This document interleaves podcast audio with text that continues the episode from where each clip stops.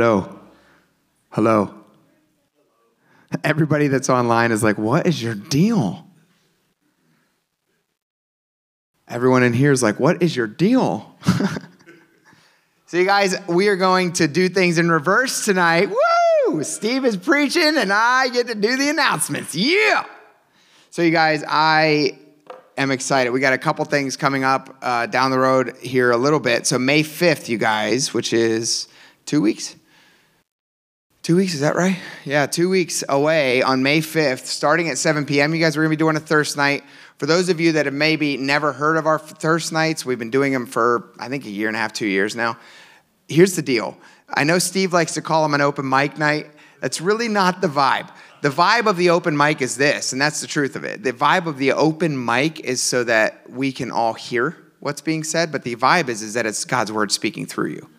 That's the vibe of the open mic. So I don't want anyone online or anywhere else to hear, like, oh, sweet, I can bring my guitar and tell them my Motley Crue solo on the guitar. No, that's not the point, right? The point is to really just seek the Lord together. If you guys are familiar with the Calvary Chapel model of the uh, afterglow, that's really the kind of the thrust of this is just to come and let the Holy Spirit speak through us and to us through His Word so if God's given you a word from the Bible that you want to share with everyone, then bring that, come with that. If God gives you a tongue, be open and available to, to do what God has for you to do and don't walk in fear of what all that might look like. Because the reality is, guess what? If there's a tongue without an interpretation, do you know what the Bible says? We shut it down for the night. Nobody gets beat up, nobody gets kicked out of the church. We just say, okay, we're not going to do that the rest of the night. It's okay right? And we, we grow and we learn from it. We all make mistakes here. So the point is, we want to come to Thirst Night thirsty for what the Holy Spirit wants to say to us and through us. Amen? And so that's really the vibe of Thirst Night is, and so it is an open mic. He's not wrong. There is an open mic, and that's for you to come up and just share what God has for you. And I'll be honest, the last few that we've had have been amazing. God has been laying scripture verses on people's hearts that they've come up and shared, and other people then have just been ministered to by those verses. We've had a lot of prayer just just happening. You guys, that's the point of prayer of Thirst Night is just to come thirsty and ready for what the Holy Spirit's going to do. Got it? Cool, sweet. Last thing I want to mention is the baptismal baptism service that we're doing on May 7th. Yes, that is a real picture from October. It was freezing. It's not going to be any less cold, I'm sure, on May 7th, but I'm stoked. We've got right now three people that want to be baptized. If there are any more, please come talk to me. Uh, you know, up until the day of, and you we'll talk about it. We'll, we'll cover the basics of like what baptism is and what the point of baptism is and all that stuff. If you're not aware, we'll talk about that stuff. And if that's something then that you're not comfortable with, we just won't do it then. But it's cool. If you've been baptized and you want to be rebaptized, um, listen, biblically, it's, it's an outward expression of what has already happened inside. And so for me, I got baptized at 12 before I knew the Lord, which was me just getting dunked underwater. I was baptized again at 17 after I had accepted Christ, and that baptism was amazing. And so my point is, it's okay. There's not some weird rule around it. It's okay. You can come and talk to me about it. We'll, we'll talk through what that looks like, why we do baptisms, what the point of baptism is, and, uh, and go from there. So if you're ready to hop into the uh, beach at Wallis Sands in freezing cold water along with me, then come chat with me about it. Get cool? You guys all okay? Yeah. It's Wednesday night. It seems like everybody's just like, meh. Everybody online's even worse. They're sleeping already. you guys, let's pray for the tithes and offerings and we will jump in tonight. God, I thank you for your word and I thank you, Lord, that man, we have we have people that you've raised up in this church body, Lord God, that can teach your word. And I thank you, God, for the privilege that it is to have just, Lord, the opportunity to come to your word open, receptive, and ready for what you want to speak to us, God. Lord, you know what you're doing. God, your word does not return void. It tells us that directly. And so, God, I pray, Father, that as Steve brings the word tonight, Father, that that would just be such an awesome blessing. And Lord, for the tithes, the offerings, the time, the effort, all the things, Lord God, that are, are being brought in, Father, just as your word also says there, Lord, that we are to challenge you. God, that you tell us, Lord, challenge me on this whenever we give, Father, to see what blessing you might pour out on us. God, I pray, Father, that for us as a church, Lord, that we would be people that do as your word says, Lord, and give hilariously. God, that we would be hilarious givers, joyfully giving from all that you've given us, God. Have your way in everything that you bring in. And God, give us as leadership, Lord God, the, the board, Lord, give us all wisdom. Lord, we don't want to spend one penny errantly, God. We want to treat all of that you bring in, Lord God, with reverence, God, and Father, to, to, to use it for your kingdom, God. So have your way in all of that, Lord. Bless those that give, God. And Father, I, I just thank you. In Jesus' name, amen. Anyone need a Bible tonight? Didn't bring a Bible, don't have it on your smartphone? Everybody good?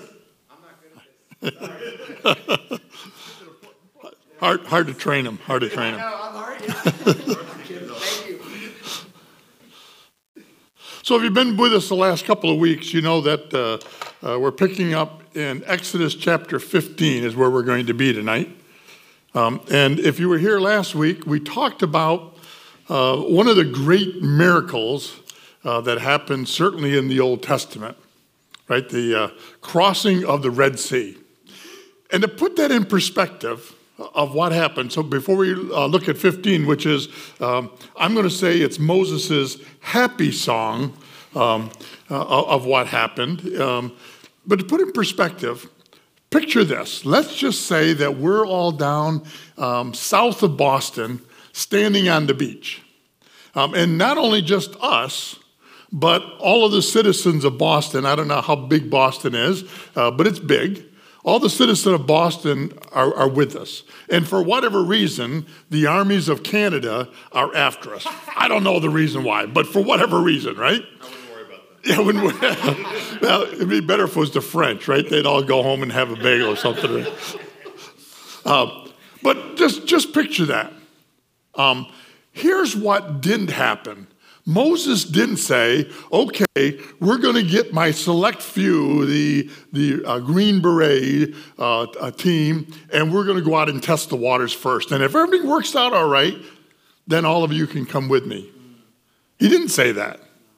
Um, in fact, although God told him what was going to happen, but only moments before, what also he didn't do was say, okay, everybody, come around course, with a couple of million people, that have been pretty tough anyway. But he didn't say, hey, everybody come around, let me tell you what God's going to do so you're prepared as we go forward.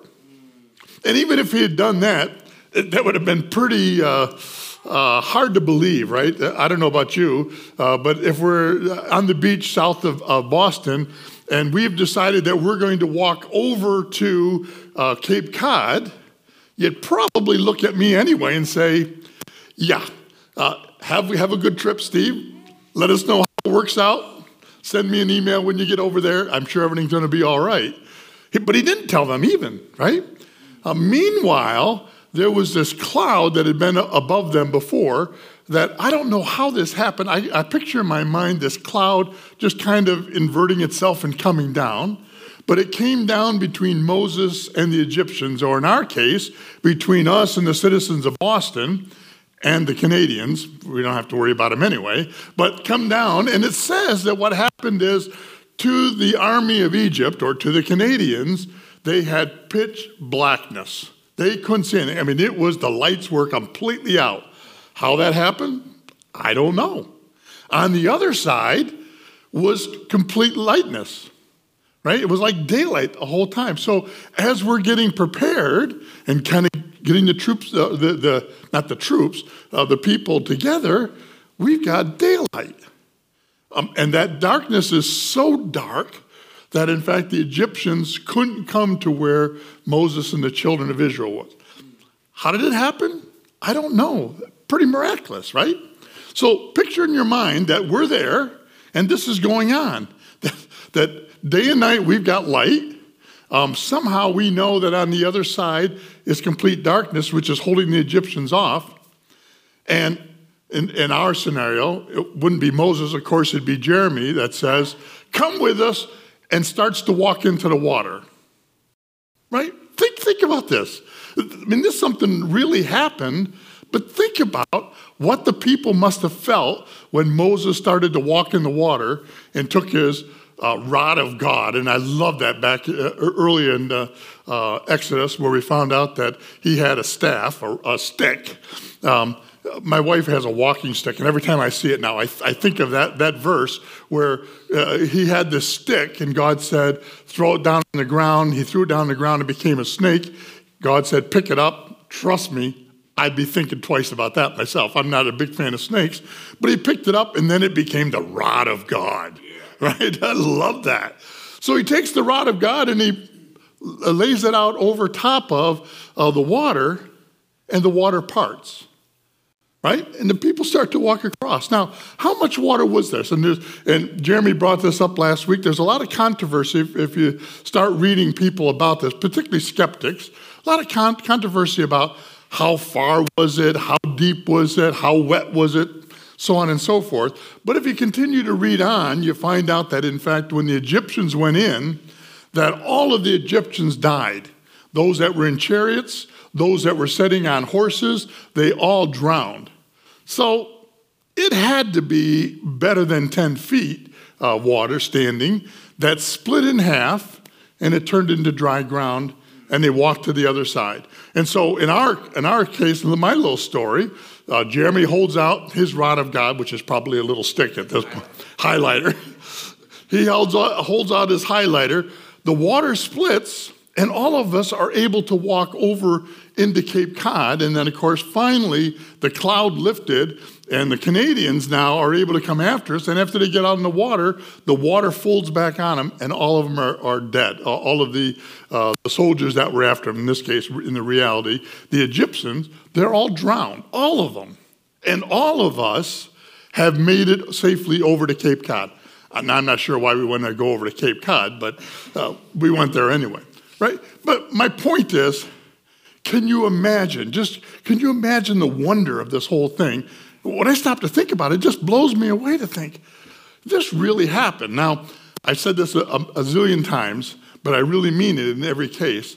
When I get to heaven, I'm hoping God's got this recorded on a thumb drive or a CD or something like that, and He allows us to go back and view these things because I'd like to go back and see this one to see the miracle of the water splitting it, uh, turning to dry land and going across, and even the water coming back and, and uh, drowning all the Egyptians.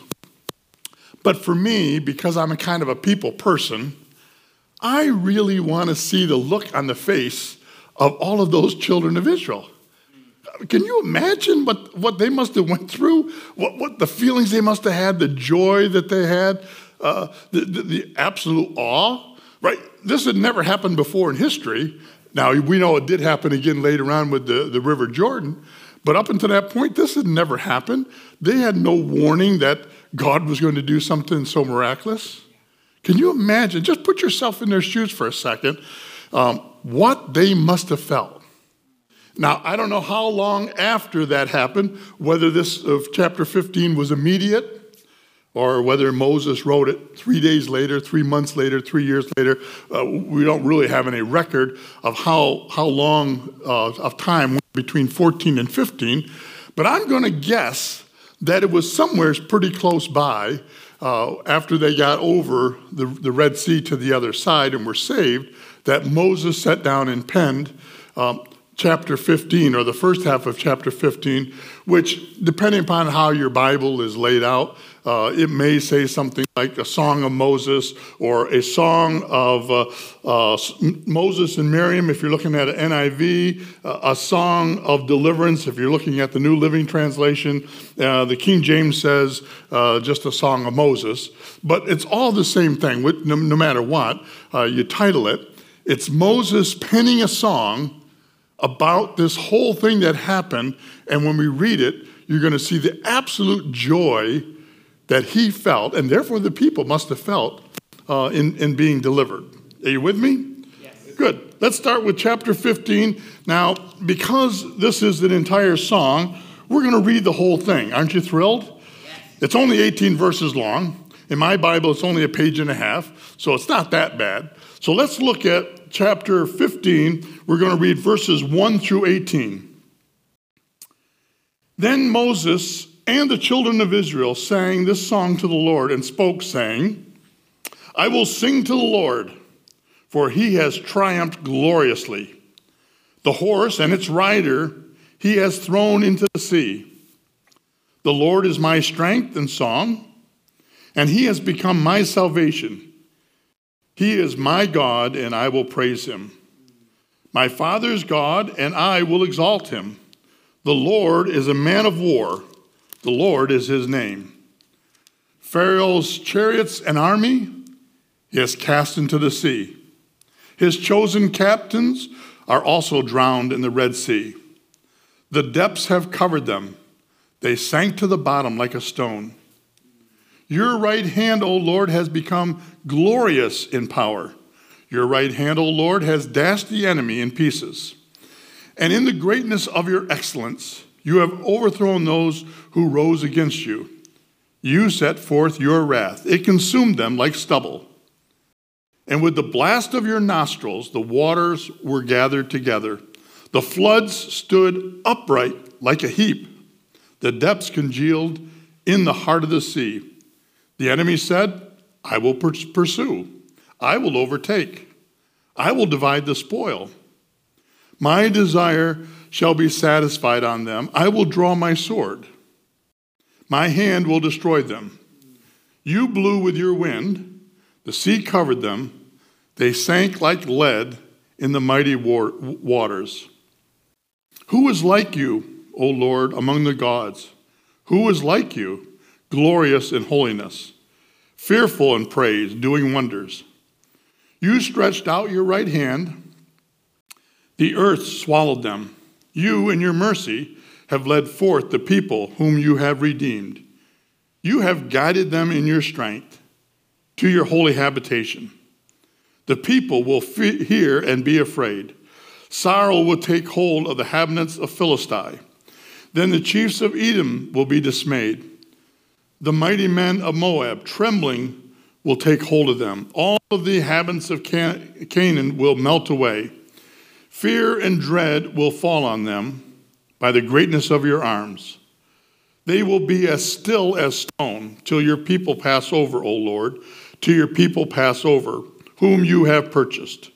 You will bring them in and plant them in the mountains of your inheritance, in the place, O Lord, which you have made for your own dwelling, the sanctuary, O Lord, which your hands have established. The Lord will reign forever and ever. You can kind of feel and understand, get a little sense of what Moses, the author, um, and I don't know, maybe some of the, the children of Israel took part in writing that song. I don't know. Uh, but you can feel what they must have been feeling, right? That greatness that you took care of us, Lord. When, when we needed you, you came through, right? Shouldn't have been a surprise to them. Shouldn't be a surprise to us, but oftentimes, at least I am surprised that sometimes the Lord just comes through uh, right when I need Him. Interesting, if you think back beyond, back, back before uh, chapter 14, back in about uh, chapter 11 and 12, only a couple of weeks, maybe a couple of months prior to this, these children of Israel were all groaning, sighing, and complaining, right? just a short period of time ago, they were a bunch of whiners, a bunch of complainers. Now, after this miraculous thing has happened, now all of a sudden they're filled with joy and wonder and they're singing, singing a great song. Sadly, we know, uh, not, this is not much of a spoiler because we know this uh, from, from previous lessons, and if you've read Exodus, you know it. It's only a couple of weeks, maybe a couple of months, and guess what? Yeah, they're, they're whining again. They're sighing again. Um, and, you know, it's easy, could be easy, to give the children of Israel a hard time for this until I look at my own life. Right? And I got to be honest and say, you know, there are times when I'm up here and then the dumbest things happen and I'm down here someplace. And then I'm back up here and then I'm down here, right? I can be just like the children of Israel. When things are going good, I'm happy and singing, and I remember all the songs we sang on Sunday morning, and I'm singing in the shower, and things are great. and then someone uh, says something that I don't like, or I have to do something I'm not thrilled with, and all of a sudden, yeah, I'm not singing anymore either. But that's certainly uh, true with the, uh, the children of Israel. Now, probably not surprising because you can look at your Bible and, and see we're pretty close to the beginning. Guess what? This is the very, very, very first song ever recorded in the Bible. This song that we just read, and I don't know the tune to it, I suspect that it was probably chanted, uh, but it's the very, very first song that was ever, ever written in the Bible. You want to know something else? Turns out it is also the very last song ever recorded in the Bible. Turn all the way to the back to Revelations, so the, the last book of the Bible, Revelations chapter 15 also. I think that's probably just a coincidence. But go to chapter 15 of Revelations, and I'll just read uh, uh, verse 3 and 4. They sing, now, by the way, let me, uh, let me just uh, kind of context. These people are not at the Red Sea. Uh, these people don't have to cross over the Red Sea. The people we're talking about here, guess where they're at? In heaven, right, Lamar? They're up in heaven. So, in fact, this is right after the, the bowl judgments. If you remember back when we studied Revelations, that was a long time ago. Uh, but this is after the bowl judgments, and it says that they sing the song of Moses, the servant of God, and the song of the Lamb, saying or singing, Great and marvelous are your works, Lord God Almighty. Just and true are your ways, O King of the saints. Who shall fear you, O Lord, and glorify your name? For you alone are holy. For all nations shall come and worship before you, for your judgments have been manifest. So, not only is this the very first song recorded in the Bible, but it's also the last song recorded in the Bible. Now, let me tell you something else. It's actually recorded in the Bible two other places. We won't go and read it. If you want to on your own, you can. Uh, it's also recorded in Psalm 118. Remember Psalm 119, the next psalm is that long, long, long, long, long psalm. Uh, but Psalm 118, uh, it's recorded there. And then in Isaiah 12. And by the way, when it's recorded in Isaiah 12, uh, it's also being recorded talking about uh, uh, us when we're in heaven. Now, a preacher friend of mine, uh, Dave Watts, uh, made a statement. I'm sure he, this wasn't original with him. I've heard other people say it before and since that if God says something twice in the Bible, take notice. It's important. And there's a couple of times where God actually repeats something three times. Extremely important. Here we've got something that God's recorded four times. And as far as I know, uh, Jeremy, correct me if I'm wrong, I think this is the only thing in the Bible that's actually recorded four times. Must be important. And why do you think that is? Any guesses? I mean, I don't mind feedback, so if you got guesses, guesses are fine. Why would God record this four times? Here's what I think is you know how it's kind of neat when you come in um, and, uh, and we sing songs on Wednesday night or on Sunday morning that you're familiar with, and so you can sing right along. And in fact, sometimes I don't even look at the words. I probably should because I mess them up, but you know, I sing in the back, so it's no big deal. Um, but you're familiar with it. You know the tune, you know the words, and you can really get into worship because it's a song I'm familiar with. Um, I think the reason why God recorded this four times is He's trying to tell us this is a song you're going to be singing. I mean, in Revelations, we see that.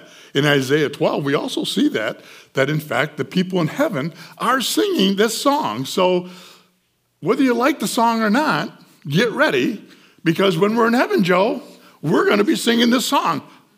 Will there be a tune? I don't know. Maybe David will be on his harp. I'm not really sure. Maybe it's a chant.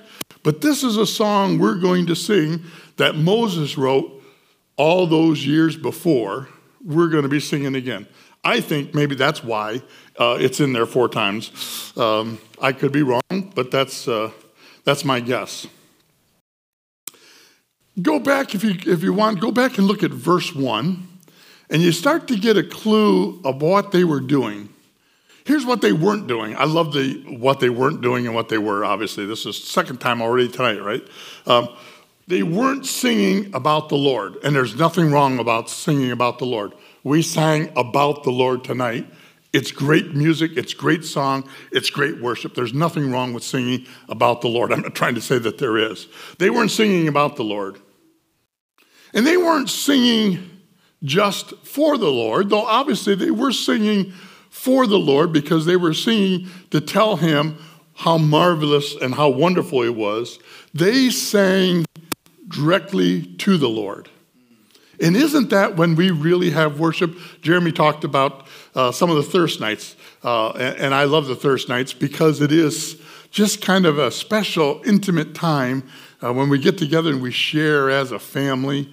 Uh, but sometimes the, the worship on thirst night, we end up singing not to hear each other, uh, but we sing to the Lord to tell him who he is and how much he means to us. That's what they were doing.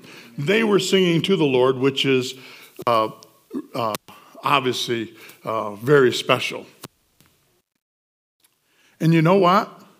Because they were singing to the Lord, I believe that this is the Lord's favorite song.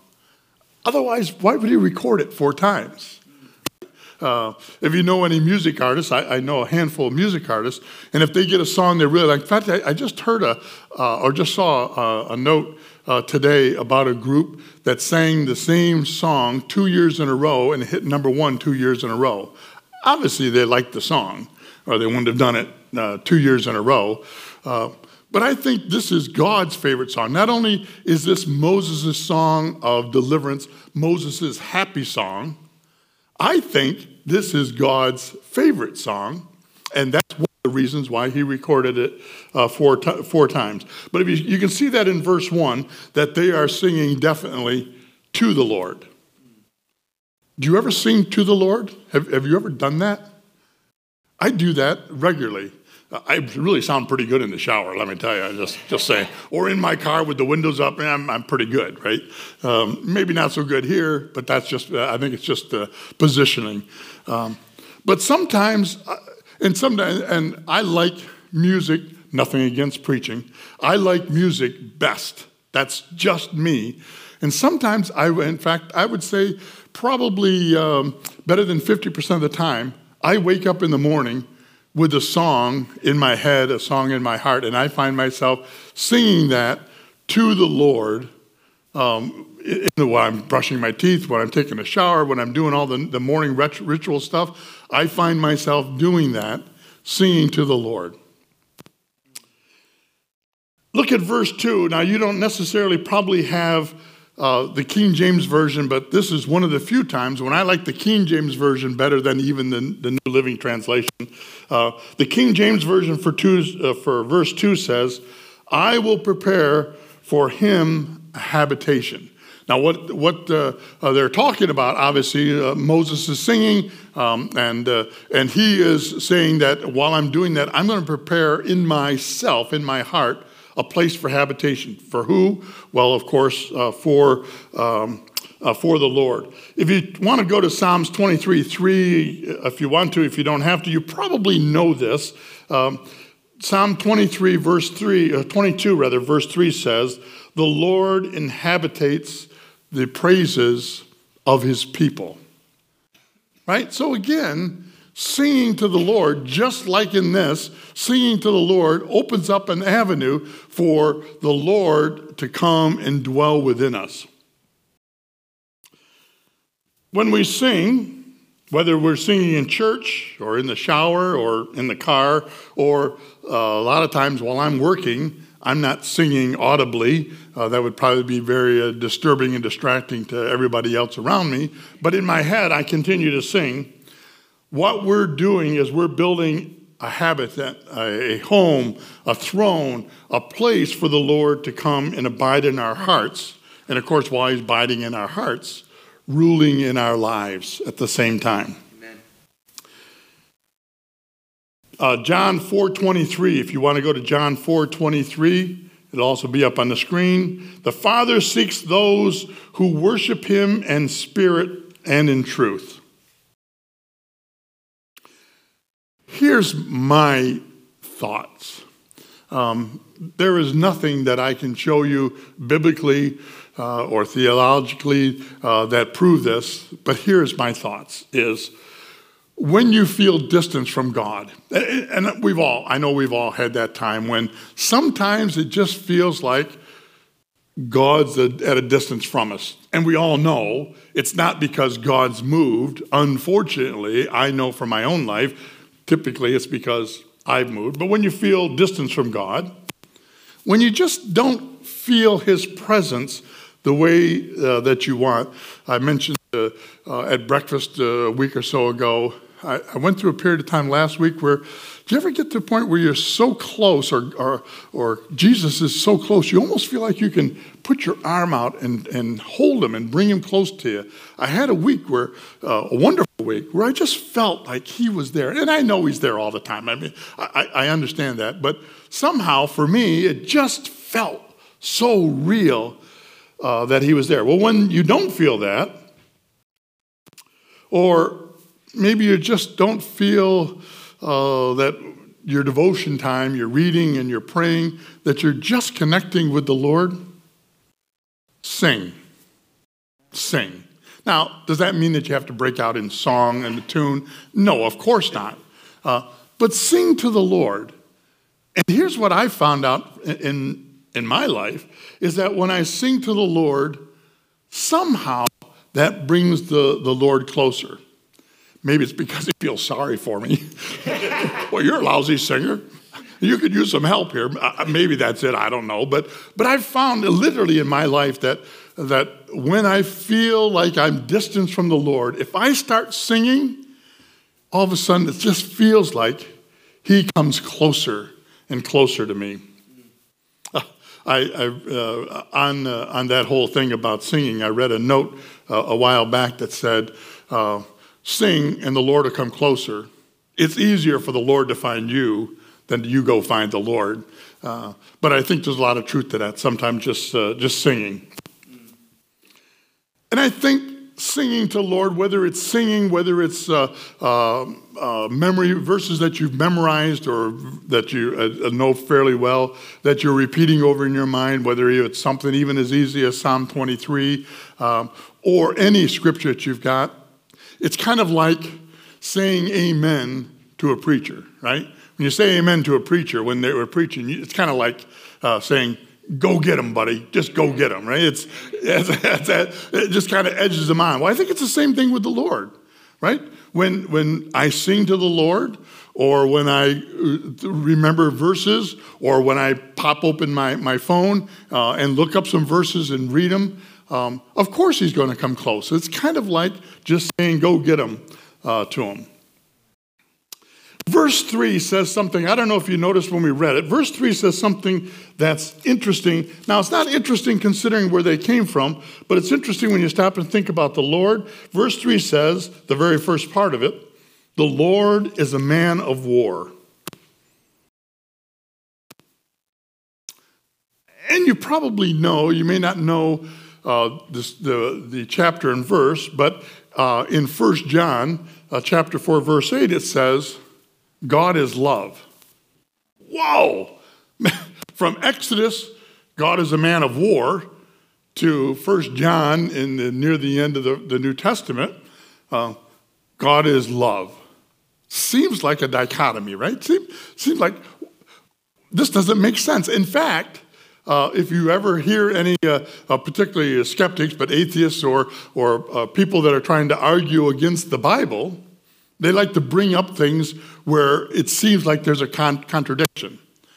And this is one of the most popular ones, as they bring up Exodus uh, chapter 15, verse uh, 3. The Lord is a man of war. And then say, but yet over in, in the New Testament in First John, it says God is love. How is that possible? We had a good example of this on Sunday. Um, Jeremy said this that, um, that if I were to insult or uh, try to harass Grace, he said that he would punch me in the face. He didn't say me specifically, but he said anybody that would. You said that you would punch him in the face. Does that mean that if I do that, he punched me in the face, does that mean that Jeremy doesn't love me? No, no, it just means that he loves his wife more. Right? That's all it really means. And that's what we got here. Right? Did, did God love the Egyptians? Well, yeah, we know from uh, uh John uh, uh, chapter 3, the Gospel of John, that it's his desire that the whole world would be saved. I mean, after all, he sent his son to die because he wanted the whole world to be saved. So he wanted those Egyptians to love him, to worship him. That's what he really, really wanted. But he loved the children of Israel more. And so when the Egyptians came after the children of Israel to kill them, he did what Jeremy would do if I gave, if I harassed uh, Grace. He punched him in the face. Right? Doesn't mean he didn't love him. Just means that uh, that he loved the children of Israel more, and he had to correct uh, the Egyptians. And we see that throughout the Old Testament, right? Uh, and, and, again, you hear this argument all the time. Um, but in the Old Testament, there were battles and, and uh, there were uh, skirmishes all the time. And, and God was a, was a God of war. And, and what is all that about, right? Uh, all it really means is, is that God, in fact, loves his children. And he hates, though not hates in a way that, that we might think, but he dislikes those that are, going against uh, his children. Matthew uh, 11, 12, if you want to go to Matthew 11, 12, there's an interesting verse there that, you know, we don't preach about too much. Uh, so, chapter 11 of Matthew, verse 12 says, And from the days of John the Baptist until now, the kingdom of heaven suffers violence and the violence take it by force. So, although we want to think about the New Testament being all about love, saying right here that in fact um, there is violence, that the kingdom of heaven uh, is violent, has violence associated with it. Well, how could this be? How could this be? And in fact, I'm going to tell you that I want you to go into battle. I want you to be violent, each and every one of you. You know, I want you to pray for your spouse or your family, your children, violently, not haphazardly, not, oh Lord, please take care of my kids, but get on your knees and fight for your kids. Um, Tuesday night men's study, we have the th- same three of us, and there may be others, but we have the same three guys that mention every week I have unsaved adult children that I want saved. Uh, myself, Chad, and Dennis every week, right? And when we go home, I'm sure the two of them, I know I do, we pray violently for those kids to be saved. I pray violently for Dennis's kids, for Chad's kids, and they pray for mine violently because we want them saved. Pray for your brothers and sisters in the Lord violently, not haphazardly, not a nice, easy prayer all the time, but mean it and pray violently. Pray for the sick. Pray for revival, which is a big. one. And you know what? What else we got coming right before us? Uh, Jeremy's talked about it on Sunday. Uh, if you've been in the, the, nine o'clock service the last, well, roughly the last three weeks, uh, but certainly Easter and this past Sunday, we're out of room. We need to do something to figure out how are we going to accommodate all the people that the Lord's bringing to us. Pray violently for that. Not just haphazard, Lord, please give us place, but pray earnestly the, from the bottoms of, of your heart. Pray that the Lord will give us a place that we need.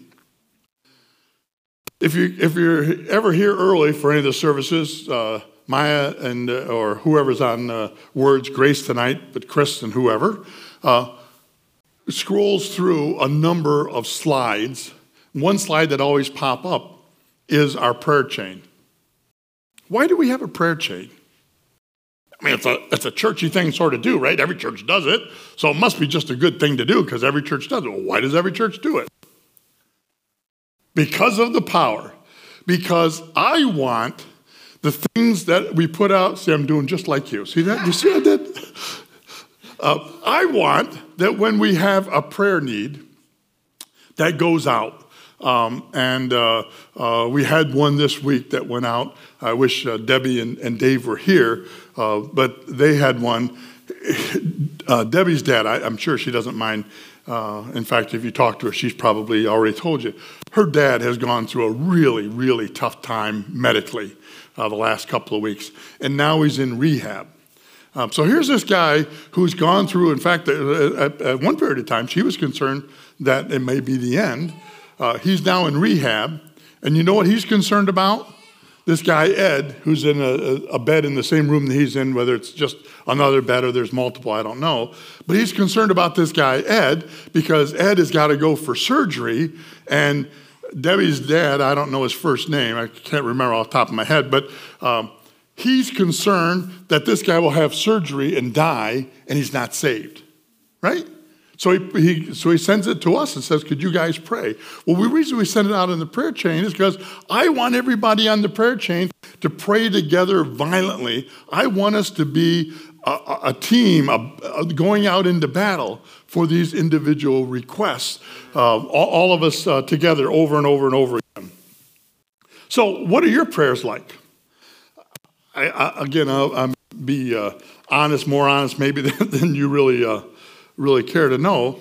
But I can be like everybody else, right? Uh, get up in the morning, I do whatever I'm going to do, uh, get, get, cleaned up and get ready to go, and then I realize oh, I really had all those things on the prayer list that I ask everybody else to pray for. I should pray. So I go down to the list and get it over with, right? sadly, I, I get honest and say that there are times. There are also times when I get out in the car, open up the garage door, turn on the car, get ready to back out, and the Lord says, uh, Did you really pray? And so I sat in the garage with the car running uh, and do what I should have done before. And uh, what's that? The door's open, yeah. yeah the, the, door's open. Yeah, I'm still here, so the door. but good point. I should remember to keep the door open, but I do. But, right, that's the reason why, why we have this, to be able to, uh, pray, to be able to pray violently to go into battle. Verse 14 says that the people will hear uh, and be afraid. Let me uh, read verse 14 for you. Um, verse 14 says, The people, the other people, will hear and be afraid. Sorrow will take hold of the inhabitants of the Philistines. Why are people afraid of God? Have you ever stopped to why are people afraid of God? Why are um, why, why are so many countries fighting against Christianity? I mean, you would think that they would look at it from our point of view and realize this is really a good thing for everybody. Um, but, but they're not. They're, they're fighting against it. Why is that? Um, interesting. Um, I listen to Christian radio almost all the time. And on the news on Tuesday, they reported that on Monday, the city of, Indi- uh, of Minneapolis, uh, the, the uh, town council, uh, had voted and passed a, uh, a modification to their loud, loud noise ordinance. And that um, the Muslims in the city of Minneapolis can broadcast uh, from their mosque prayer time five times a day, just like they do in an Arab country. And if you've ever been in an Arab country, uh, it's broadcast very, very loud. Uh, Minneapolis, which has an ordinance against uh, outside loudspeakers, changed their ordinance to allow Muslim prayer time to be called out. Interesting. Would you ever thought that would happen in the United States? But here we are. And at the same time, um, knowing that this was going to happen, a number of churches wanted to therefore install loudspeakers out into their parking lot uh, for people who didn't want to come in for whatever reason, could actually stay out in the parking lot and hear the service. And you know what happened with that. No. So here we have uh, uh, it's okay to broadcast the Muslim call to prayer, but we can't broadcast uh, anything else, uh, but certainly can't broadcast a church service. Why? Why is that the way that it is? Why are people so afraid? I, always chuckle to myself. I, most of you know I work part time at Target. I always chuckle to myself. Target has five, uh, excuse me, 12 monthly uh, celebrations every year. Uh, there's Black History Month. I got nothing against the blacks. Uh, Hispanic History Month. I got nothing against. Uh, Women in Business Month. Uh, of course, you know there's a Gay Pride Month. But you know what they don't have? Yeah, they don't have Christians in business. They don't have Christian Women's Month. Um, right? They stay, by the way, they, they do have the Atheist Celebration Day. Everybody know what the Atheist Celebration Day is? April 1st, April Fool's Day, because God says, a fool has said in his heart, there is no God. Uh, no, they don't really, but they, don't, they don't really celebrate that. But, if, uh, but they have celebrations for everything else but Christianity. Why is that? Why is that? Well, it's because, of course, Satan recognizes the power of God, and if he can continue to, to limit the expansion of God's kingdom, then he feels, at least for himself, for a period of time, uh, that, that he's won. And so um, it's just natural um, that countries are scared of Christianity. Countries are scared of God uh, coming in because of, their, their uh, uh Satan has control of them. Can I tell about the April Fool's joke I didn't do? this was great. It, this, this has absolutely nothing to do with the topic. Absolutely not. But since I mentioned April Fool's, it popped into my head. So this year on April Fool's Day, um, if you remember, go back and if you remember announcements, because everybody listens to announcements, everybody understands announcements. Uh, a little tongue in cheek. um, on April Fool's, we had the Seder dinner here, right? You guys remember that? On April Fool's Day, on, on April 1st, we had the Seder dinner. So I woke up on Saturday morning thinking, this is great. Um, so I could not uh, put together this whole story about how a lady that we know, uh, one of the waitresses at Roundabout's husband, is on the town council for Dover. And since uh, she does know my number, I, I did uh, a funeral for her sister, uh, that she called me and had her husband talk to me, and that anything that we would do that exceeded 50 people needed to have the city of Dover health inspector come in and verify the whole thing. So I was going to call Jeremy and say, here's the problem. We can't do the Seder dinner tonight because we haven't been inspected and we're expecting over 50 people. They're going to uh, shut us down. Or for a $5,000 fee, they'll come in uh, and, and do the inspection on a weekend. Otherwise, we'll have to delay it for a week. So I thought this would be a great idea. And then I thought about it again and said, yeah, I can just see that in the middle of my conversation with Jeremy, the phone goes dead clicking, right? And then he calls, and who knows what would happen from there. So I just, what's that? You would cause me to sin. yeah, I could cause him to sin or whatever. But it was a great April Fool's joke, but I just I didn't do it. Uh, but anyway, going back, um, verse 17 look at verse 17, and what verse 17 says that um, you will bring them in and plant them in the mouth of their inheritance, in the place, O Lord, which you have made for your dwelling, the sanctuary, O Lord, which your hands have established. Yeah, we know that God took the children of Israel out of Egypt. We know that. That's not the important part, though, though at the time when they were trying to get out of slavery, that was probably uh, pretty important to them. But God took them out of Egypt, but more importantly, what did God do? God took them to the land of promise. Now, there was this whole thing about 40 years because they weren't ready to go in. Uh, but God didn't, it wasn't just that He took them out of Egypt, He took them to the promised land. Amen. And isn't that true for you and me? yeah, we're still stuck here.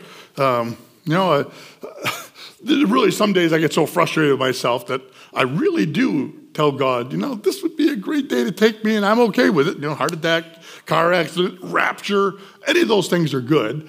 Uh, but we're still stuck here. But He has taken us out of Egypt. But what's more important is that we're not just taken out of Egypt, out of this world He's taking us to the land of promise, Amen. to heaven, and where we'll sing the song of Moses.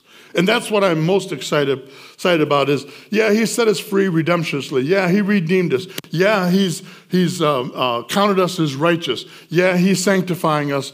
Uh, all those sort of things are, are going on. But most importantly, to me, maybe it's because of my age, it's where I'm going.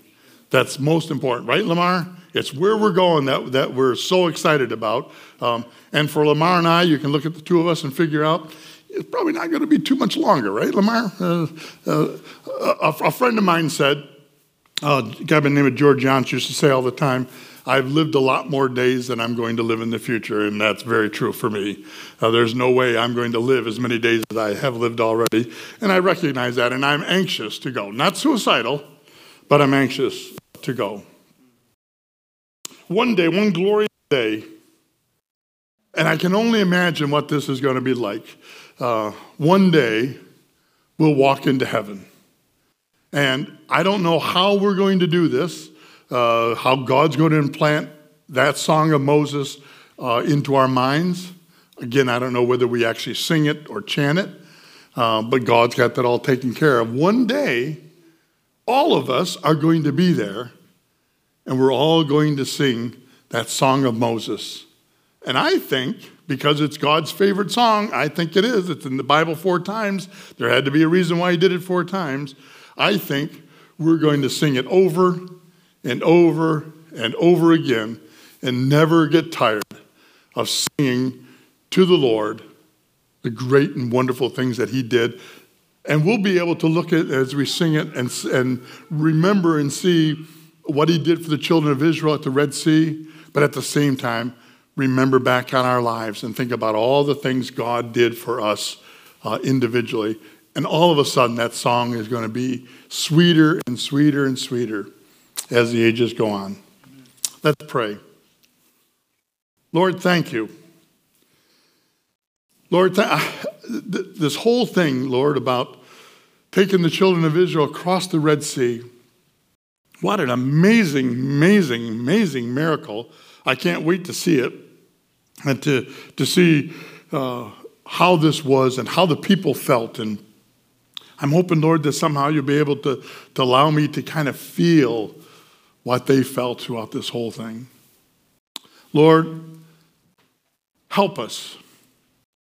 Help us, Lord, that as our days continue on, that we'll remember the remarkable uh, miracles that you performed in our own lives, individually, collectively, as a church, as a congregation, the things that you've done. And we'll sing to you, maybe it won't be a song, but we'll certainly sing in our heart in thanksgiving to you for what you've done for us. Lord, guide and direct us. Help us in all we do for Jesus' sake. Amen. Uh, for those online, I should have mentioned it uh, early on. I didn't. Uh, we're going to be having communion, so if you want to rush right now and get uh, uh, your elements, uh, that would be great. Uh, we're going to take communion together in a couple of seconds.